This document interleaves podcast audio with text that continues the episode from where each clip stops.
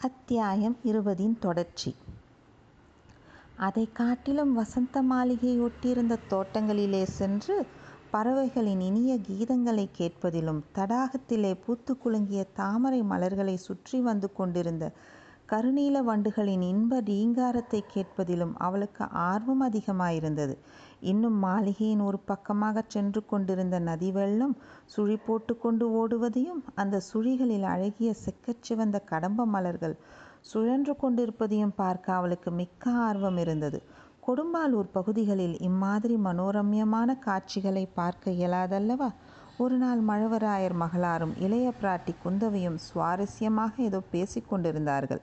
வானதி அவர்கள் அருகில் சென்றபோது இளைய பிராட்டி வானதி நீ தோட்டத்திற்கு போ சற்று நேரத்துக்கெல்லாம் நானும் வருகிறேன் என்றார்.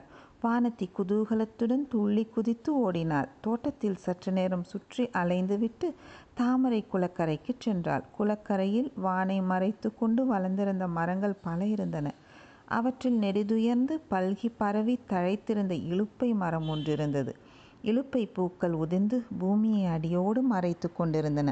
அவற்றின் நறுமணம் கம் என்று வீசி தோட்டம் முழுவதும் பரவியிருந்தது அந்த மரத்தடியில் ஒரு பெரிய வேரின் பேரில் வானதி உட்கார்ந்தாள்.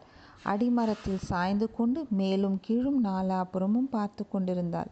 பறவை இனங்களின் இனிய கீதங்கள் அவளுடைய செவிகளில் அமுத வெள்ளமாக பாய்ந்து கொண்டிருந்தன. அவள் அந்த நாள் வரை அனுபவித்திராத இன்ப உணர்ச்சி அவள் இதயத்தில் தோன்றியது. அந்த உள்ளக்களிப்பு அடிக்கடி பொங்கி ததும்பி அவள் மேனியெல்லாம் பரவியது. வாழ்க்கை இவ்வளோ ஆனந்தமயமாக இருக்கக்கூடும் என்று வானத்தி அன்று வரை கனவிலும் கருதியதில்லை. அந்த மரத்தடியிலிருந்து பார்த்தால் சற்று தூரத்தில் ஆற்று வெள்ளம் தெரிந்தது. அவ்வப்போது நதி ஓட்டத்தின் இனிய காட்சிகளையும் அவள் மரங்களின் இடைவெளி வழியாக பார்த்து கொண்டிருந்தாள். ஒரு முறை யாரோ ஒரு வாலிபன் ஆற்றில் நீந்தி கொண்டிருப்பது தெரிந்தது. செந்நிற நீர் பிரவாகத்தில் அவனுடைய பொன்னொளிர் மேனி பாதி தண்ணீரிலும் பாதி மேலேயும் மிதந்து வனப்புமிக்க காட்சி அவள் உள்ளத்தை கவர்ந்தது. சீச்சி யாரோ இளம்பிள்ளை ஒருவனுடைய தோற்றத்தில் தனது கவனம் செல்வது என்ன அசட்டுத்தனம்? நாணம் மடம் என்னும் இயல்புகளை தன் உடன் பிறந்த செல்வங்களாக கொண்டிருந்த வானத்திக்கு அந்த எண்ணம் மிக்க கூச்சத்தை உண்டாக்கியது. அவளுடைய உள்ள கட்டுப்பாட்டையும் மீறி கண்கள் மீண்டும் இரண்டொரு தடவை நதி பக்கம் சென்றன.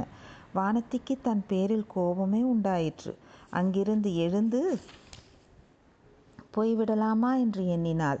அச்சமயம் வேறொரு நிகழ்ச்சி அவளுடைய உள்ளத்தை கவர்ந்தது. அவள் அமர்ந்திருந்த இடத்துக்கு அருகில் தலைக்கு மேலே பறவை குஞ்சுகளின் கூக்குரலை கேட்டு நிமிர்ந்து பார்த்தாள். அங்கே அவள் கண்ட காட்சி அவளுக்கு ஏக காலத்தில் பரிதாபத்தையும் திகிலையும் உண்டாக்கின. ஒரு மரக்கிளையில் கவனை போல பிரிந்த இடத்தில் பச்சை கூடு ஒன்று இருந்தது. அதில் பறவை குஞ்சுகள் சில தலைகளை நீட்டிக்கொண்டிருந்தன நீட்டிக்கொண்டிருந்தன அவைதாம் கிரீச் என்று மெல்லிய குரலில் சத்தமிட்டன.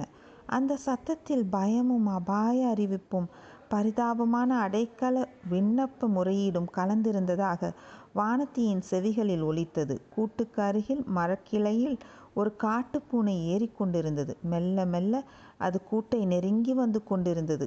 அதை பார்த்த வானத்தி ஐயோ ஐயோ என்று சத்தமிட்டாள். அடுத்த கணத்தில் என்ன என்ன?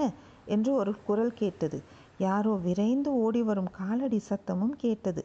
வானத்தி அந்த பக்கம் பார்த்தாள். சற்று முன் நதி வெள்ளத்தில் நீந்தி கொண்டிருந்த வாலிபன் தான் கரையேறி ஓடி வந்து கொண்டிருந்தான் என்பதை அவள் அறிந்தாள். அதே சமயத்தில் எங்கிருந்தோ இரண்டு பெரிய பறவைகள் வந்துவிட்டன. கூட்டை சுற்றி அவை கரா புறாவென்று கத்திக்கொண்டு வட்டமிட்டன. அவை அக்குஞ்சுகளின் தாயும் தகப்பனுமாகவே இருக்க வேண்டும். குஞ்சுகளை காப்பாற்றுவதற்காகவே அவை அவசரமாக வந்திருக்க வேண்டும். என்பதை வானத்தி உணர்ந்தாள். இரண்டும் நீல மூக்குகள் உள்ள பறவைகள். மரங்கொத்தி பறவைகள் என்பவை இவைதான் போலும் ஒரு பறவை கூட்டை சுற்றி அதிகமாக வட்டமிட்டது. இன்னொன்று பூனையை நெருங்கி அதை மூக்கினால் கொத்தி தாக்கும் பாவனையுடன் சத்தமிட்டது.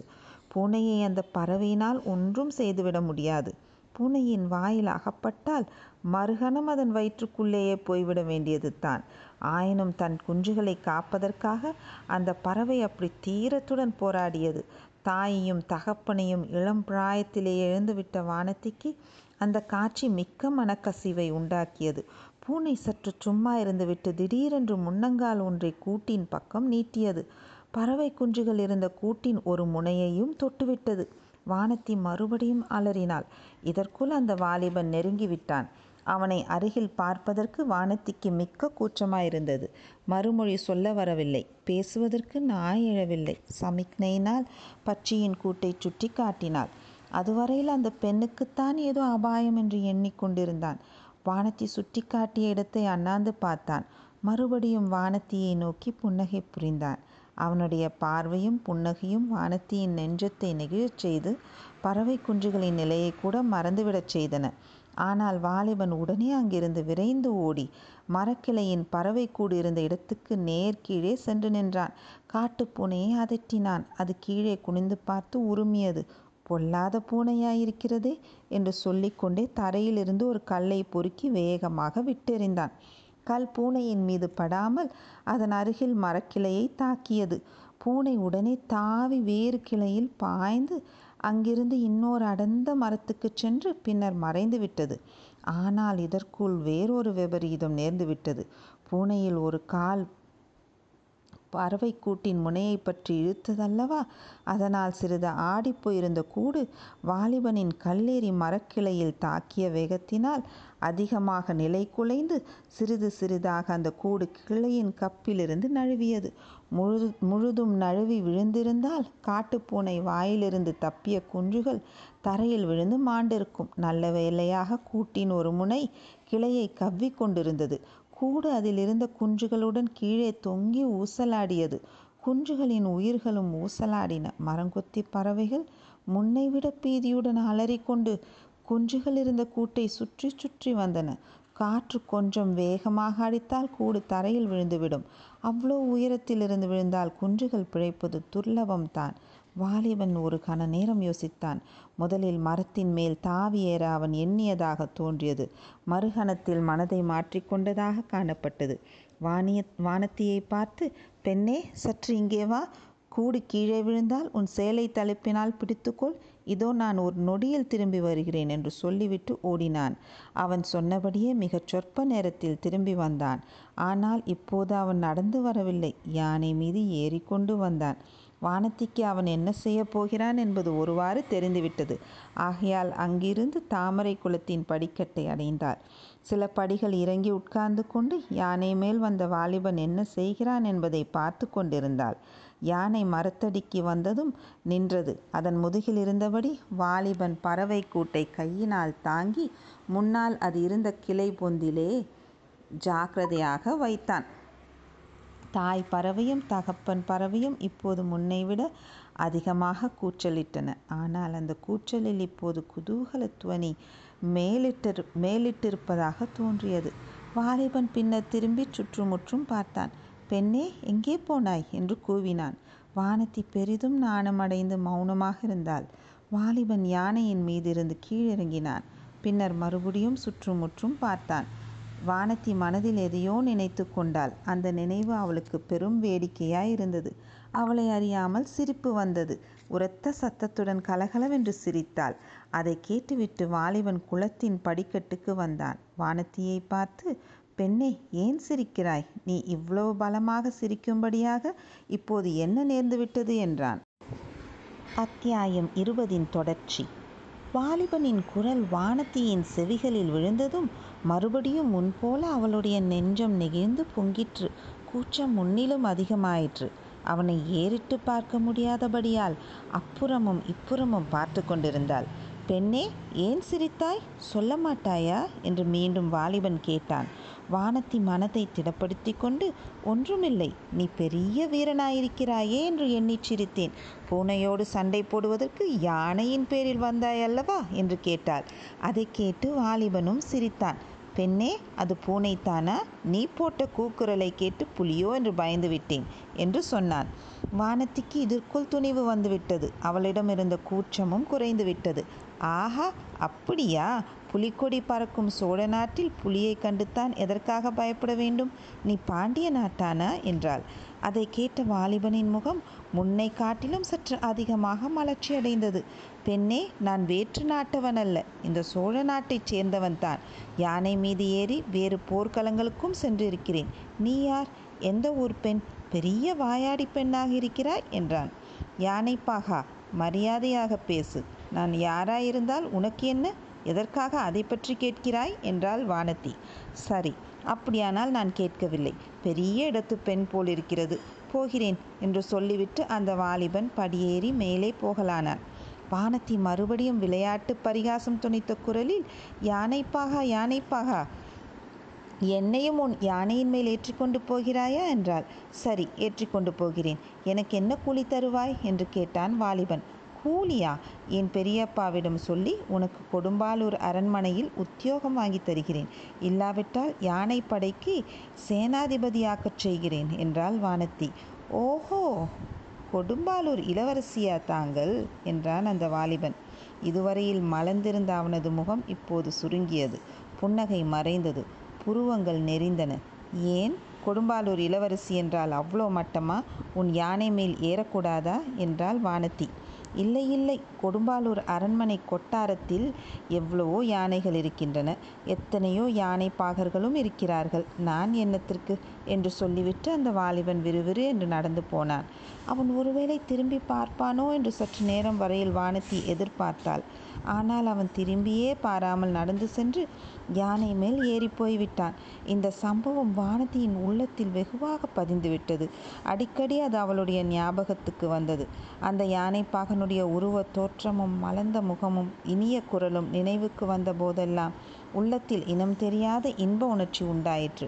அவன் பறவை குஞ்சுகளை காப்பாற்ற யானை மேல் ஏறி வந்ததை நினைத்த போதெல்லாம் அவளை அறியாமல் நகைப்பு வந்தது. தனக்குத்தானே சிரித்து கொண்டாள். பிறகு அதற்காக வெட்கமும் அடைந்தாள். அந்த யானை பாகனின் அகம்பாவத்தையும் கொடும்பாலூர் என்ற வார்த்தையை கேட்டவுடனே அவன் முகத்தை சுருக்கி கொண்டு போய்விட்டதையும் எண்ணிய போதெல்லாம் அவன் பேரில் கோபம் உண்டாகி வளர்ந்தது. மொத்தத்தில் அந்த யானை பாகனை பற்றி அடிக்கடி நினைவு வந்து கொண்டிருந்தது. இது தவறோ என்று சந்தேகமும் கூட தோன்றி அவளை மிகவும் வருத்தி கொண்டிருந்தது. திருநள்ளத்துக்கு தமது தமக்கையை பார்க்க பொன்னியின் செல்வர் வரப்போகிறார் என்று அரண்மனையில் பேச்சாக இருந்தது. சோழ நாட்டின் கண்மணியாக விளங்கிய இளவரசரை பார்க்க வேண்டும் என்ற ஆவல் அரண்மனை பெண்கள் எல்லாருக்கும் இருந்தது போல் வானதிக்கும் இருந்தது. அதற்கு சந்தர்ப்பம் எளிதில் கிடைக்கவில்லை. இளவரசர் வந்துவிட்டார் என்று பேச்சாக இருந்ததே தவிர அவர் அந்த புறத்துக்குள் வரவே இல்லை. இயற்கையில் சங்கோஷம் நிறைந்த வானத்தியோ மற்ற தோழி பெண்களைப் போல் சந்தர்ப்பத்தை உண்டு பண்ணி கொண்டு போய் அவரை பார்க்க விரும்பவில்லை. திருநள்ளத்தை விட்டு இளவரசர் புறப்பட்ட அன்றைக்குத்தான் அரண்மனை மேல் மாடத்தில் நின்று வானத்தி பொன்னியின் செல்வரை பார்க்க நேர்ந்தது. அவர் யானையின் மீது ஏறி பிரயாணமாகி கொண்டிருந்தார். வானதி தன் கண்களை நம்ப முடியவில்லை என்றால் அது சம்பிரதாய வார்த்தை அன்று யானைப்பாகன் என்று தான் எண்ணி கேலி பேசி சிரித்து அதிகாரம் செய்யவும் துணிந்த வாலிபனே இந்த மாநிலம் போற்றும் இளவரசர் அருள்மொழிவர்மன் என்று கண்டால் வானதிக்கு அவளுடைய கண்களை எப்படி நம்ப முடியும்? பின்னர் பக்கத்தில் இருந்த பெண்களை பலமுறை கேட்டு தான் அதை நிச்சயம் செய்து கொண்டாள். இதனால் அவள் அடைந்த அவமானத்தையும் மனவேதனையும் சொல்லி சாத்தியமில்லை. உலகம் ஆள பிறந்தவருக்கு கொடும்பாலூர் அரண்மனையின் யானை கொட்டார தலைவன் உத்தியோகம் செய்து வைப்பதாக தான் சொன்னதை அவள் நினைத்தபோது ஒரு பக்கம் சிரிப்பு வந்தது. அதே சமயத்தில் கண்களில் கண்ணீர் வந்தது. தன்னுடைய மூடத்தனத்தை நினைத்து வருந்தினாள். அப்போது அவருடைய முகம் சுருங்கியதன் காரணம் அவரை யானைப்பாகா என்று அழைத்தது தான் என்று நம்பினாள். நாணம் மடம் அச்சம் பயிர்ப்பு என்னும் குணங்களில் ஒன்றுமில்லாத பெண் என்று தான் தன்னை பற்றி அவர் எண்ணியிருப்பார். இதை நினைத்தபோது வானத்தியின் உள்ளமடைந்த வேதனைக்கு அளவே இல்லை. ஆற்றிலோ குளத்திலோ விழுந்து உயிரையே விட்டுவிடலாமா என்று கூட பலமுறை எண்ணினாள். இளைய பிராட்டி குந்தவையிடம் தான் செய்த குற்றத்தை சொல்லிவிட பலமுறை முயன்றாள். ஆனால் அதற்கு துணிவு வரவில்லை. நான் எழவில்லை. இளவரசரே குந்தவை தேவியிடம் சொல்லியிருந்தார். அவரே தன்னிடம் கேட்டிருப்பார். குந்தவை தேவி கேளாததனால் இளவரசர் சொல்லவில்லை என்று முடிவு செய்தாள். எத்தனையோ மனவேதனைக்கு மத்தியில் இந்த எண்ணம் அவளுக்கு சிறிது ஆறுதல் அளித்தது. என்றைக்காவது ஒரு நாள் பொன்னியின் செல்வரிடம் நேரில் மன்னிப்பு கேட்டுக்கொண்ட பிறகு உயிரை விட்டுவிடலாம் என்று கருதினாள். ஆனால் அதற்கும் தைரியம் வரவில்லை. பழைய அறைக்கு போன பிறகு இளவரசரை சந்திக்கும் சந்தர்ப்பம் நேரலாம் என்று தோன்றிய போதெல்லாம் ஓடி ஒளிந்து கொண்டாள். இளவரசரின் முன்னால் போவதைக் காட்டிலும் உயிரையே விட்டுவிடலாம் என்று கருதலானாள். திருநள்ளத்தில் நடந்ததை அறியாத இளைய பிராட்டியும் அவளுடைய தோழிமார்களும் இந்த பெண் இவ்வளவு கூச்சப்படுகிறாளே என்று மட்டும் ஆச்சரியப்பட்டார்கள். அவளுடைய பயந்த சுபாவத்தோடு இதுவும் சேர்ந்தது என்று நினைத்தார்கள். பொன்னியின் செல்வர் தன்னிடம் அருவருப்பு கொள்வதற்கு வேறு முக்கிய காரணமும் உண்டு என்பதை வானதி விரைவில் அறிந்து கொண்டாள். இளவரசர் அருள்மொழிவர்மன் ஒரு காலத்தில் உலகமாலும் சக்கரவர்த்தி ஆவார் என்று பலரும் நம்பியது போல் அவளுடைய பிறந்த வீட்டிலும் நம்பினார்கள். அதனால் அவளை அருள்மொழிவர்மருக்கு மனம் செய்து வைத்துவிட வேண்டும் என்று அவளுடைய பெரிய தகப்பனார் திட்டமிட்டிருந்தார் என்பது வானத்திக்கு ஒருவாறு தெரிந்திருந்தது. அந்த நோக்கத்துடனேயே அவளை பழைய அறைக்கு பூதி விக்ரமகேசரி அனுப்பி வைத்திருப்பதாக குந்தவை தேவியின் மற்ற தோழி பெண்கள் அடிக்கடி ஜாடை மாடையாக பேசிக்கொள்வார்கள் சில சமயம் வானத்தி வானத்தியிடமே சொல்லி பரிகசிப்பார்கள். ஆகையினாலே தான் நீ இளவரசர் முன்னாலேயே போக மாட்டேன் என்கிறாய். எங்களுக்கு தெரியாதா? உன் கள்ளத்தனம் என்பார்கள். இந்த வார்த்தைகள் வானத்தியின் காதில் நாராசமாக விழுந்தன. தான் கொடும்பாலூர் பெண் என்று அறிந்ததும் யானைப்பாகனுடைய முகம் சுருங்கியதன் காரணம் இதுவாகவே இருக்கலாம் அல்லவா? இவ்வாறெல்லாம் வானத்தியின் இளம் உள்ளம் கொந்தளித்து கொண்டிருந்த நிலைமையிலே தான் ஒரு நாள் பொன்னியின் செல்வர் ஈழத்துப் போருக்கு புறப்பட்டார்.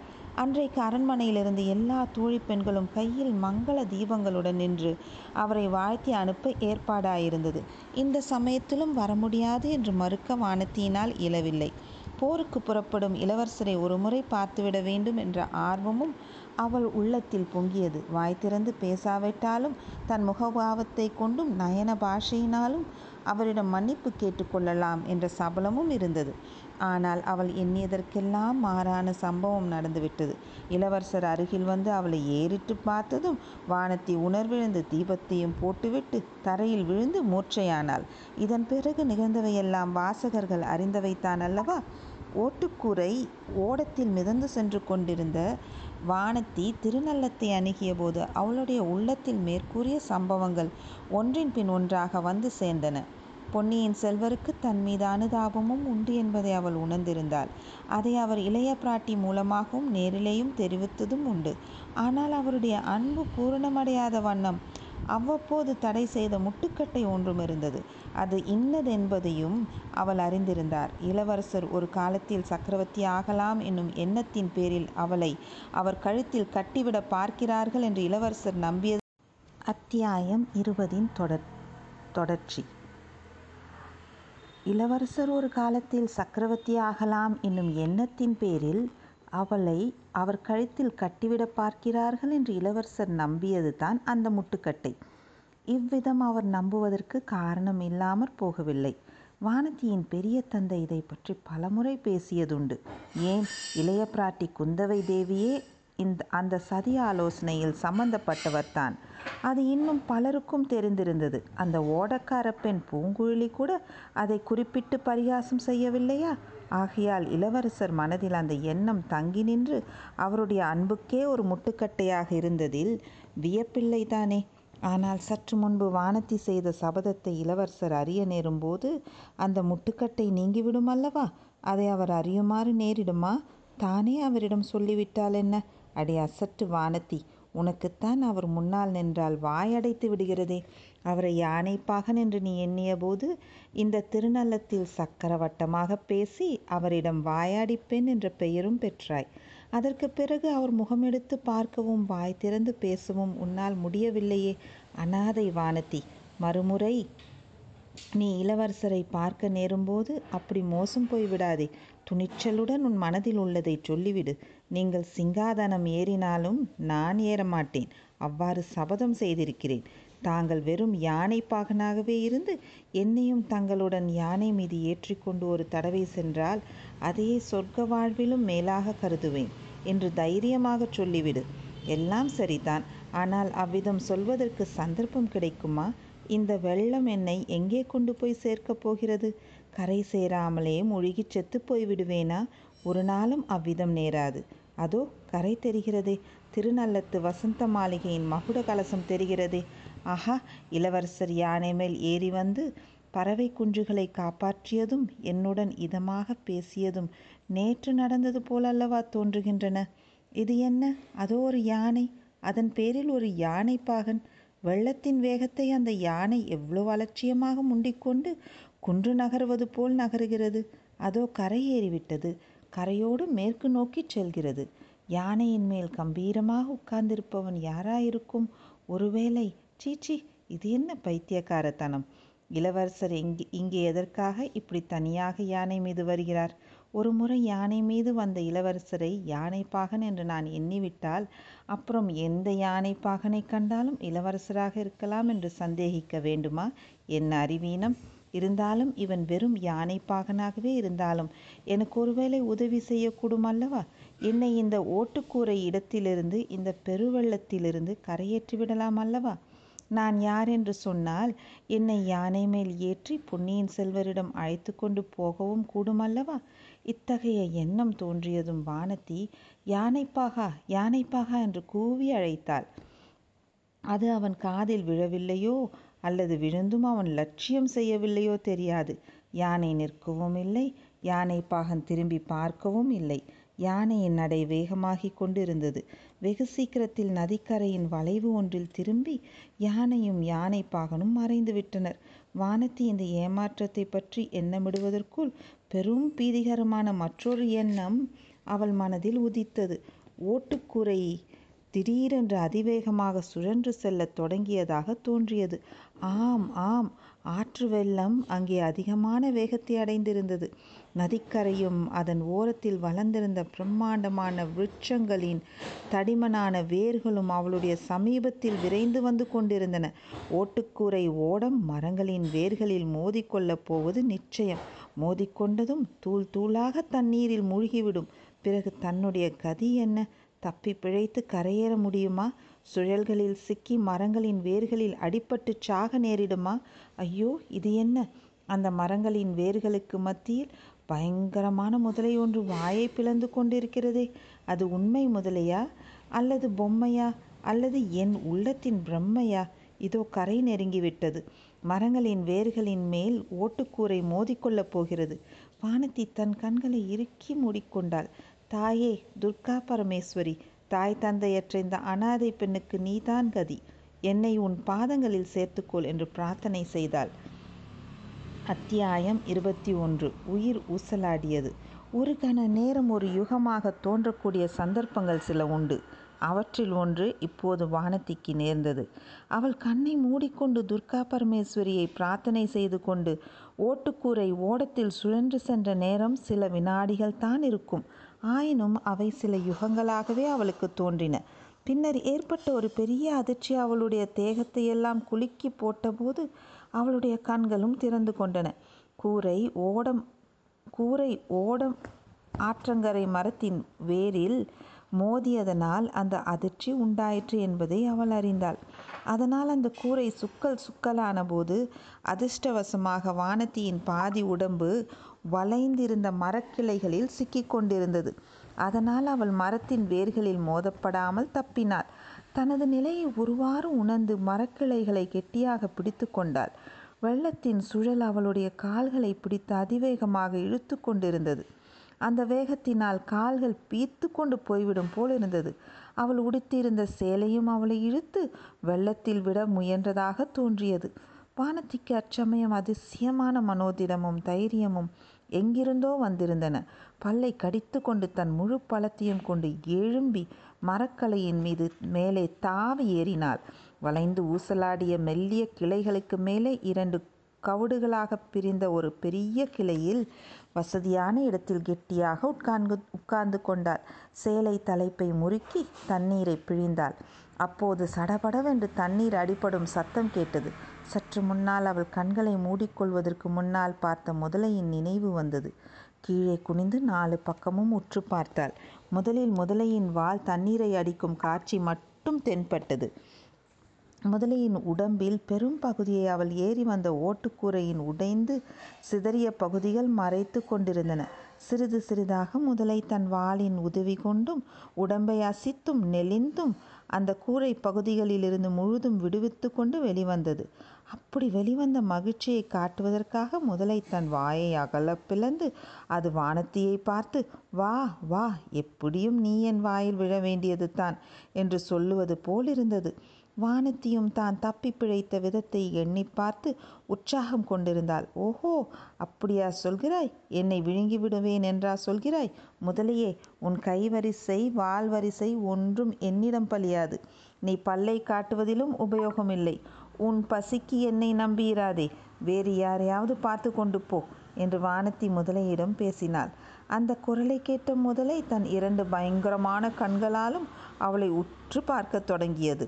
வானத்தி ஓஹோ உன்னுடைய சபலம் உன்னை விடவில்லை போலிருக்கிறது என்று கூறிவிட்டு சுற்றுமுற்றும் பார்த்தாள். அவளுடைய நிலைமை சற்று பீதி அளிக்க கூடியதாக கூடியதாகவே தோன்றியது. தண்ணீரின் பக்கம் அந்த பெரிய மரத்தின் கிளைகள் வளைந்து தொங்கின. ஆனால் கரையின் பக்கத்தில் அப்படி தாழ்ந்திருந்த கிளைகளையே காணவில்லை. அடிமரத்தின் வழியாக இறங்கினால் அங்கே வேர்களோடு வேறாக முதலை காத்து கொண்டிருந்தது. நதியின் பக்கம் வளைந்திருந்த கிளைகளிலிருந்து குதித்தால் மடுவின் சுழல் அவளை சுற்றி சுற்றி பாதாளத்துக்கு இழுத்து கொண்டு போக காத்திருந்தது. அந்த பெரிய சுழலை சற்று நேரம் உற்று பார்த்து கொண்டிருந்தால் உற்று பார்த்திருந்தால் கூட தலை சுற்றும் போல தோன்றியது. கரை பக்கம் கிளைகள் உயரமாக இருந்தாலும் பாதகமில்லை. எப்படியோ குதித்து சமாளிக்கலாம் என்று எண்ணி மரக்கிளைகளின் வழியாக நடந்து மறுபக்கம் புகைய